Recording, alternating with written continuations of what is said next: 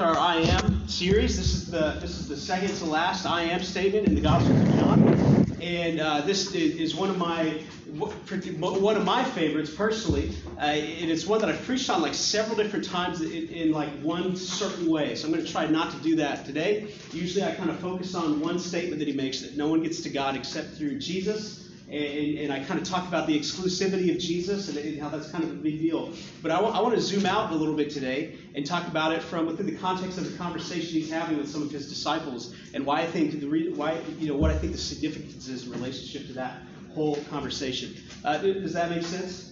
So, so that's what we're going to be doing today.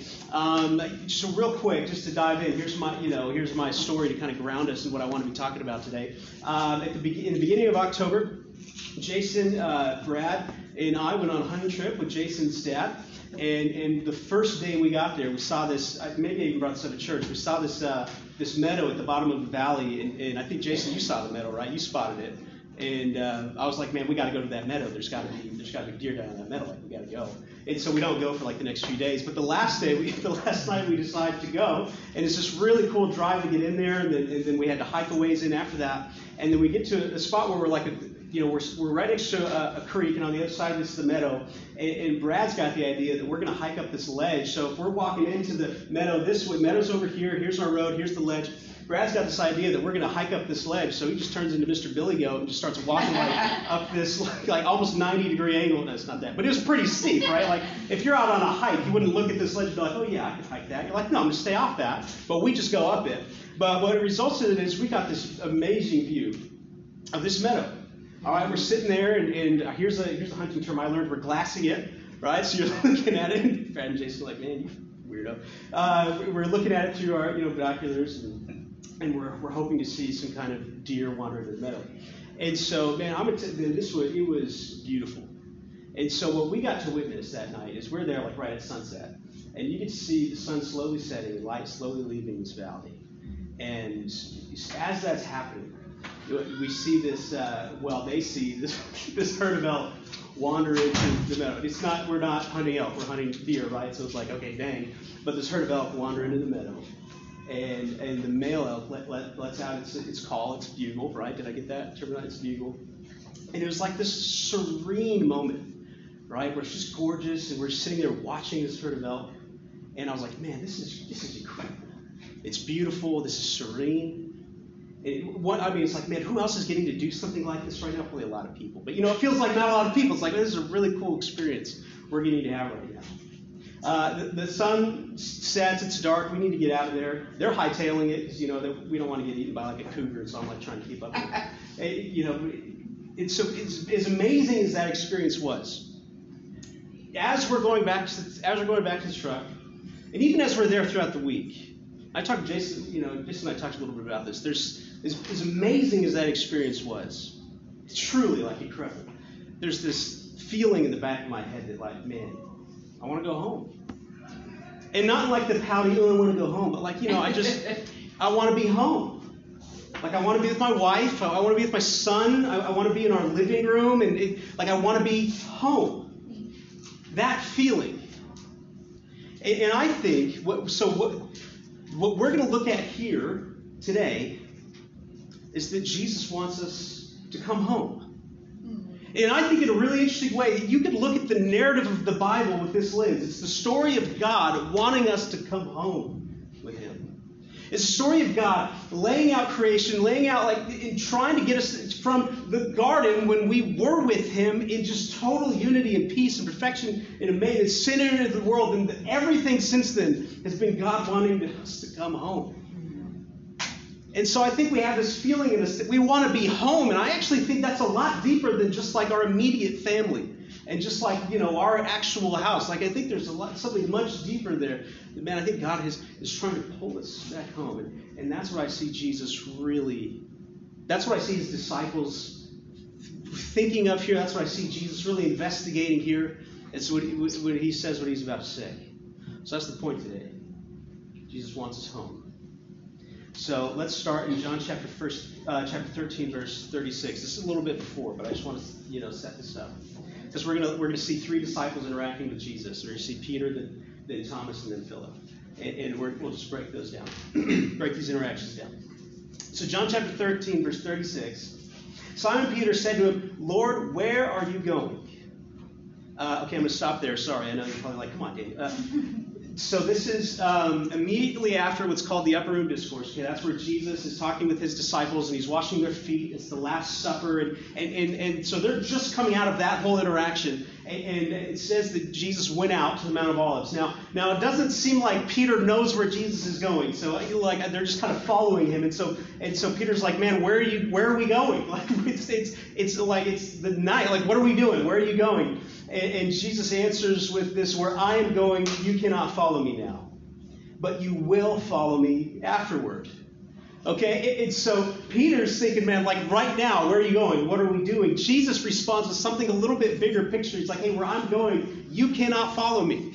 You will later, but you can't follow me now. Now, just, I want you to put yourself in the shoes of Peter here, real quick, because they've been with him for years at this point and had built a, a community around Jesus, right? A family around Jesus and his disciples. And Jesus is, and he's like been dropping this for a while. but He's saying, hey, look, I am, I am leaving and you're not going to be able to follow me. So just imagine how Peter might be feeling hearing he won't be able to. So that explains why he would respond with, with this in verse 37. Peter said to him, Lord, why can I not follow you now? I will lay down my life for you. Jesus answered, Will you lay down your life for me? Truly, truly, I say to you, the rooster will not crow until you have denied me three times. So here we have that thing. It, it's so Peter's like, man, I want to go with you now. And so Jesus responds with something a little bit bigger picture, like, you will one day, but not now.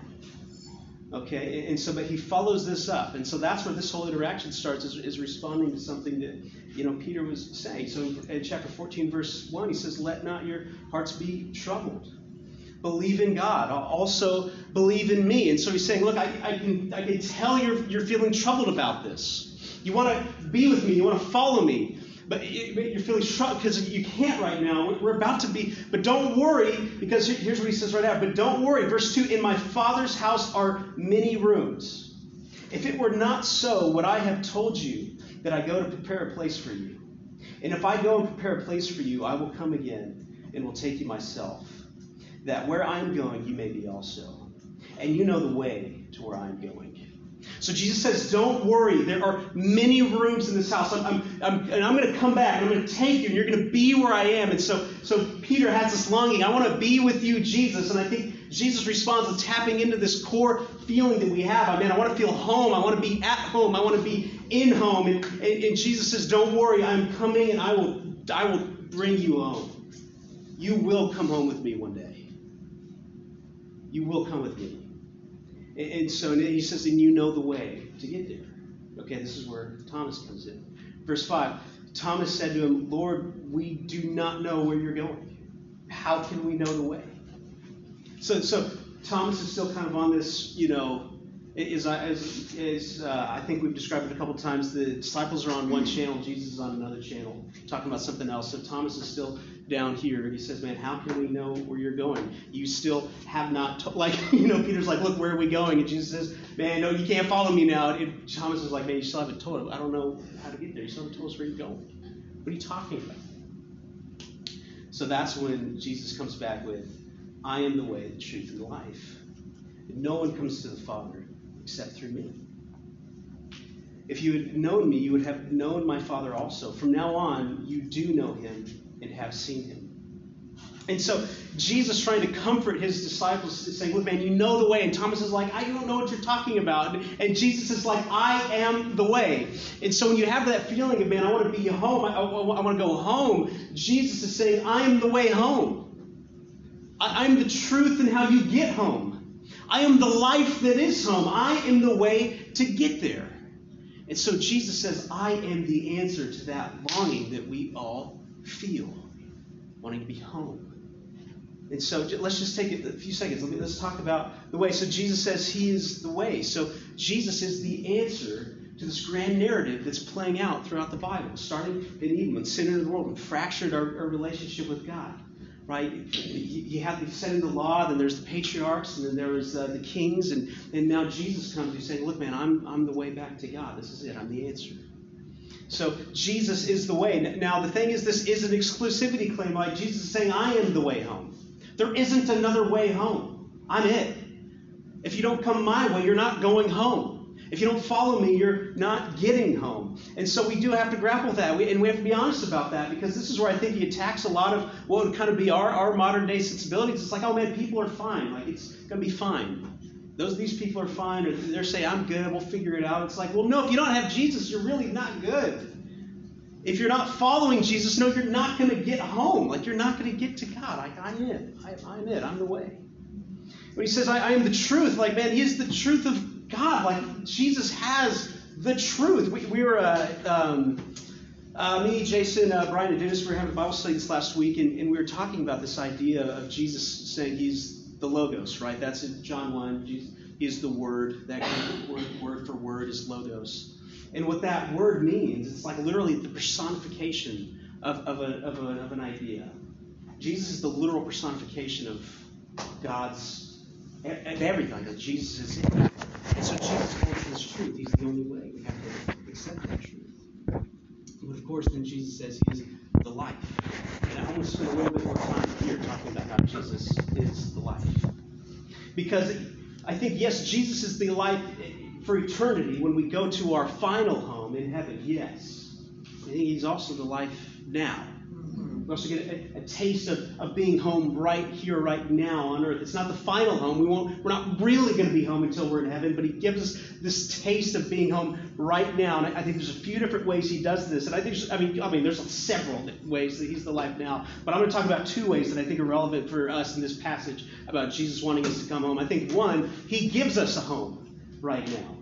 Now, we've preached on this idea a lot, but Paul says, man, in Ephesians, that the church is the household of God. We're the family of God. And so, one way that Jesus gives us a home right now is he gives us this church. Amen. And so, just think about that, that word church for a minute, because I, we start associating all these different ideas and thoughts and feelings with the word church. And what really what Jesus is trying to do is he's trying to say, no, this is home. Church is your household right now here on earth. You can't be in heaven, but you can be in church.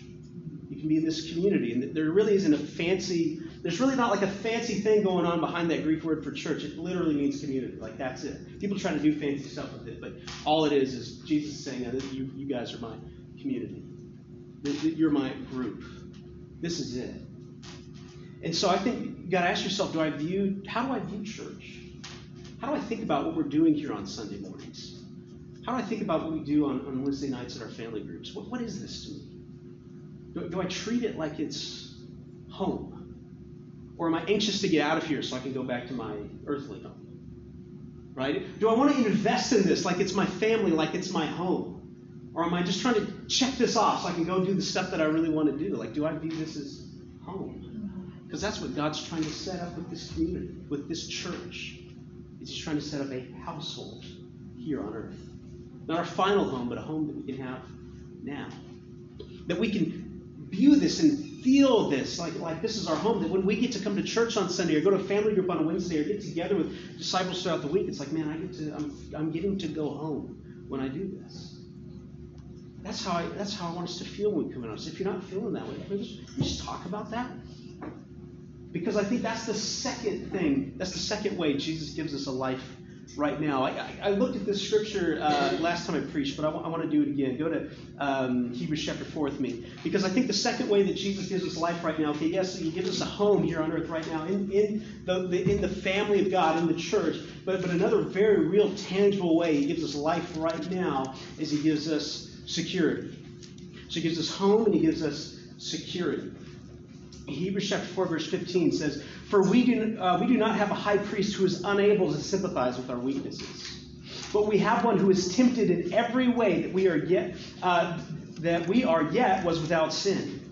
Let us then approach the throne of grace with confidence so that we may receive mercy and find grace to help us in our time of need. So we talk about Jesus being a sympathetic high priest. No matter what we're going through in life, Jesus has felt it he's been there, and that's what enables him to get down on his knees right next to us and say, I'm with you. I get it. I'm right here with you. And so the writer of Hebrews is saying, look, man, if that's our high priest, we have confidence to approach him, to approach the throne, to approach God. We confidence. that we can run into the cross and, and, and, run into Jesus and run dive into relationships and just being honest with who we are. We have to have confidence to do that. Proverbs 28 13, I'll just read it real quick, um, says, I whoever conceals his transgressions will not prosper, but he who confesses and forsakes them will obtain mercy. This word prosper in the Hebrew, I mean, it's a really cool word. It's like like living. It's, it's like things working in life if we conceal our sins, if we're not being honest with who we are and what we're working through, our life kind of stops and it gets stagnant. And your heart starts to harden. And you start to experience less, less life. And like, but when you just open up about these things, it, and so here's the thing: we got to take these two in tandem. This, this, this security and this household of God. We got to put them together because if we have a group like this, but we're not being honest with each other about who we are and where we're at and what we're feeling, it's like, well, what are you doing? It's like if I go home and Stacy asks me how I'm doing, and I just say, fine, I don't actually tell her what I'm thinking and feeling. What's going to happen to that relationship over time? It's going to break down. There's going to be lack of communication. It's the same thing in your guys and us. We're not really kind of working through things and talking.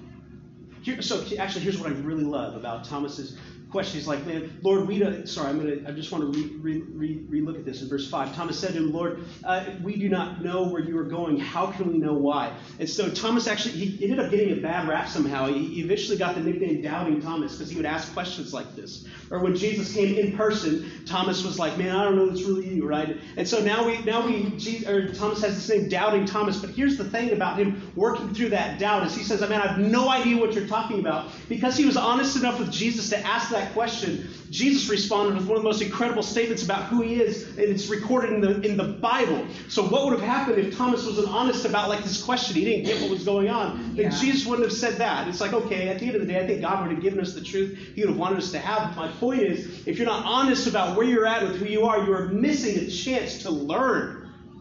And you're missing a chance to grow. And you're missing a chance to experience honest life because that's when real amazing community starts happening. When feel like it's family and you treat it like it's family. You don't treat it like it's some random get together once, twice a week or a social club. It's like, man, this is home. Yeah. Because I can be honest and open. And I can expect mercy and grace and forgiveness. It takes all of us working together to, to make that happen. And so, if we're not embracing relationships with God and with each other with this kind of security, this kind of openness, you will waste away. You will not prosper you will stagnate. There's a lot at stake here. Mm-hmm. So I think this is how Jesus gives us life right now, is by giving us security to approach Him and the home to experience that security in. There's life right now. Let's keep moving into verse 8, chapter 14. Philip said to him, Lord, show us the Father, and it is enough for us. Jesus said to him, Have I been with you so long, and you still don't know me, Philip? Whoever has seen me has seen the Father. How can you say, Show us the Father? Do you not believe that I am in the Father and the Father is in me? The words that I say to you, I do not speak of my own authority, but the Father who dwells in me does his works. Believe me that I am in the Father and the Father is in me, or else believe on the count of the works themselves. It's okay. So Jesus says, "I'm the way, the truth, and the life." And from now on, uh, you you you've seen and you know God because you see and you know me. And Philip says, "Just show us God, and that'll be enough for me." Hmm. And Jesus is like, "Philip, are you serious? You've been with me for three years." I mean, check that out. You, you, how, how, how I've been with you so long and you still don't know me? Okay, look, when I read that, I like wake up a little bit when I'm reading it.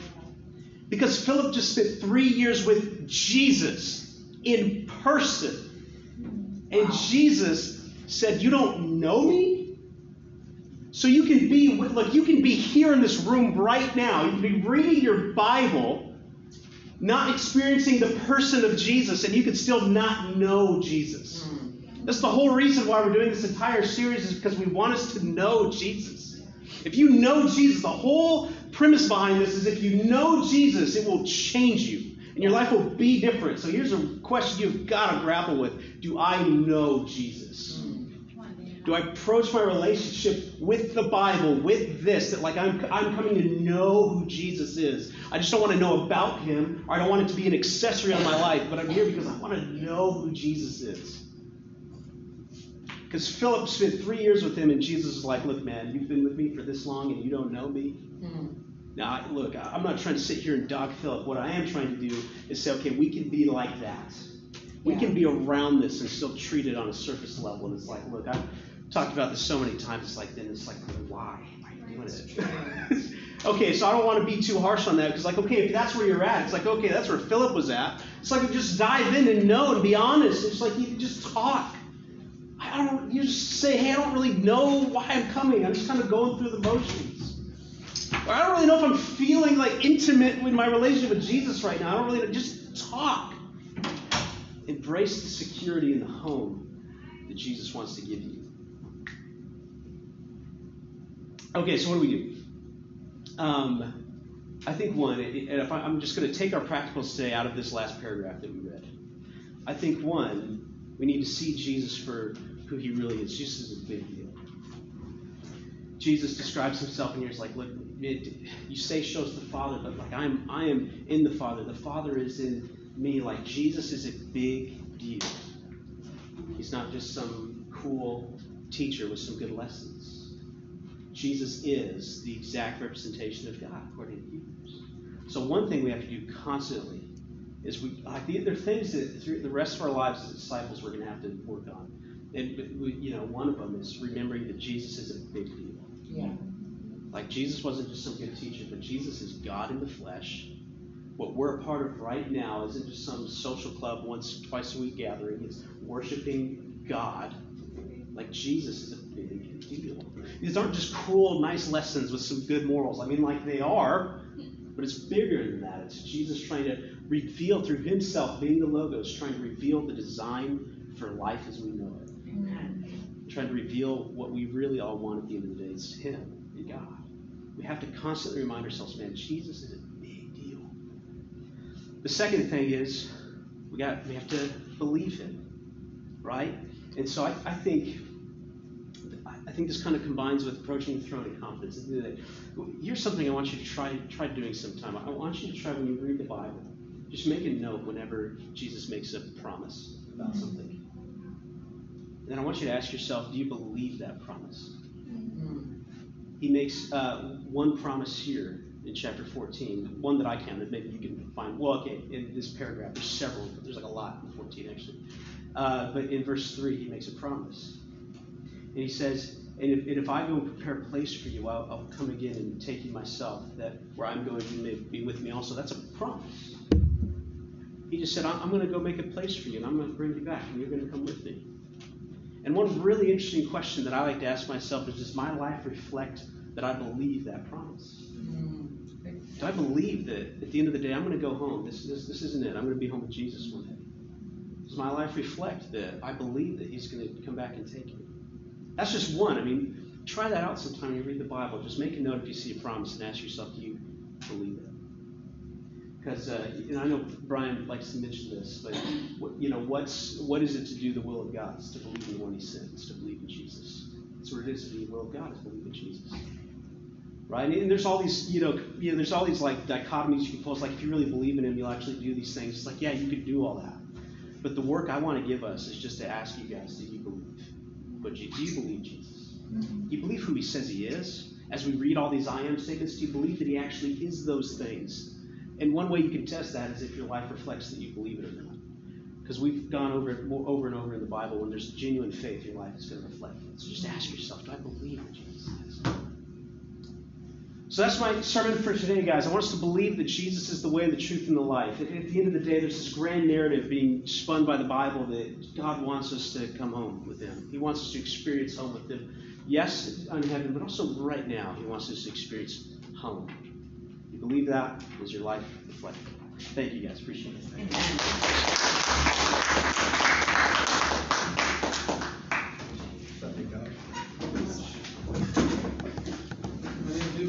Your name's Big Dog. Come on, Big Dog. Big Dog. Big Dog. Come on. Better than Little Poodle. that was my nickname in uh, grade school. What was that little puddle? Uh, I want to thank uh, Daniel for that lesson. Yeah. Uh, that was an awesome lesson. I get the opportunity to share a little bit about communion today. And, you know, the scripture I had picked out um, really, I feel like, um, me- uh, merges very well with what Daniel's talking about. And one thing I would just say about communion is this is between you and God. Ultimately, of anything there is you do, your quiet time, eh, eh, you know, even within the church body, communion is a between you and God. Uh, You know, you have given yourself a pledge of a good conscience towards God when you became a disciple of Christ.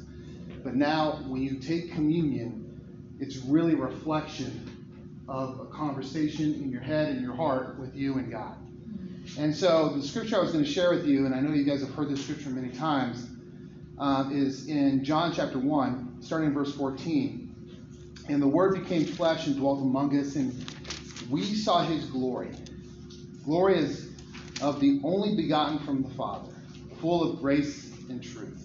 Skipping down to verse 16, and this is a, a literal uh, translation. For of his fullness we have all received grace upon grace. For the law was given through Moses, grace and truth were realized through Jesus Christ. No one has seen God at any time, the only begotten God, who is in the bosom of the Father. And this is the line I really, really love here. He has explained him. And to Daniel's point, when you look at Jesus, Jesus came, and one of the biggest things Jesus came to do was to explain God. To know Jesus is to know God. To know Jesus is to know the fullness of grace upon grace. To know Jesus is to know truth, right? And I've, I heard this years ago, and I've always said it is all grace is apathy. If all you give is grace to somebody, you're just giving apathy. If all you think you're doing is giving truth to a person, it's aggression. But grace and truth together in their fullness is, is, is the powder impact, and all of that is found in Jesus Christ. Right? They have iron and, and carbon. What do those two put together? What do they create, guys? Steel. So wherever Jesus is, there's just not grace. There's just not truth. That's right. There's the fullness of both. And so, as you enter into your communion relationship with God and you think about this, tell yourself the truth. Yeah, there may there may be sins in your life that are really hard, right? But in the scripture, and right before the scripture, he says that you are a child of his. That he's got you, that he's looking out for you. And in Jesus, and in the communion, communion is not so much, I think, about the cross, which was a horrible thing. It's about the resurrection. That's right. The truth of the resur- resurrection in your life. The things that you want changed in your life can be changed through Jesus Christ. But not just with grace, but with truth. Yeah. Yeah. You got to tell yourself the truth about certain things you don't want to hear about, but also about the truths that God says who you are in Him. Hmm. That He's predestined you to be conformed into the likeness of His Son. That who can stand against you if He is looking out for you? Right. That He has loved you so much that He is willing to give up His greatest His greatest possession, His Son. So you know that. As a parent, I think it's a very difficult thing because our kids don't get us. They don't understand. And frankly, oftentimes in parenting, we parent out of fear. We are always acting out of fear. I, I mean, I would say 90% of it. God parents out of faith and love. But I think He is afraid for us sometimes because of the lies we tell ourselves and the lack of grace we'll give to ourselves, but more importantly, also the lack of grace we'll give to others. So reflect as you take the body that was broken for you on the grace that was given to you. Reflect on as you take the, the juice, the blood that was spilled for you, on the truth that continues to be poured on. And accept them with submission and humility within your heart. Let's pray. Father God, thank you so much for the just um, for Daniel's lesson uh, about going home. Um, and Lord, I do not feel like I'm at home in this world. Um, I, I long to be with you, but then I worry sometimes. Am I measuring up? Am I doing enough? And then my fears turn into just insecurities. My insecurities turn into actions that are hurtful to myself and to those who I love. And then I wonder if I have relationship with you and that I'm doing enough or have done enough to be right with you. God, I pray that all of us are reminded that you've done the work. Yes. Lord, remind us of Jesus that you have chosen us and he has chosen us, and that when we see him, we see you, and that you love us fully, and that you will bring to the fruition the work that you started in each one of us. God, resurrect our passion for your blood. Resurrect our passion for your word. Resurrect our lives to bring glory to you in all things. Jesus Christ, holy name I pray.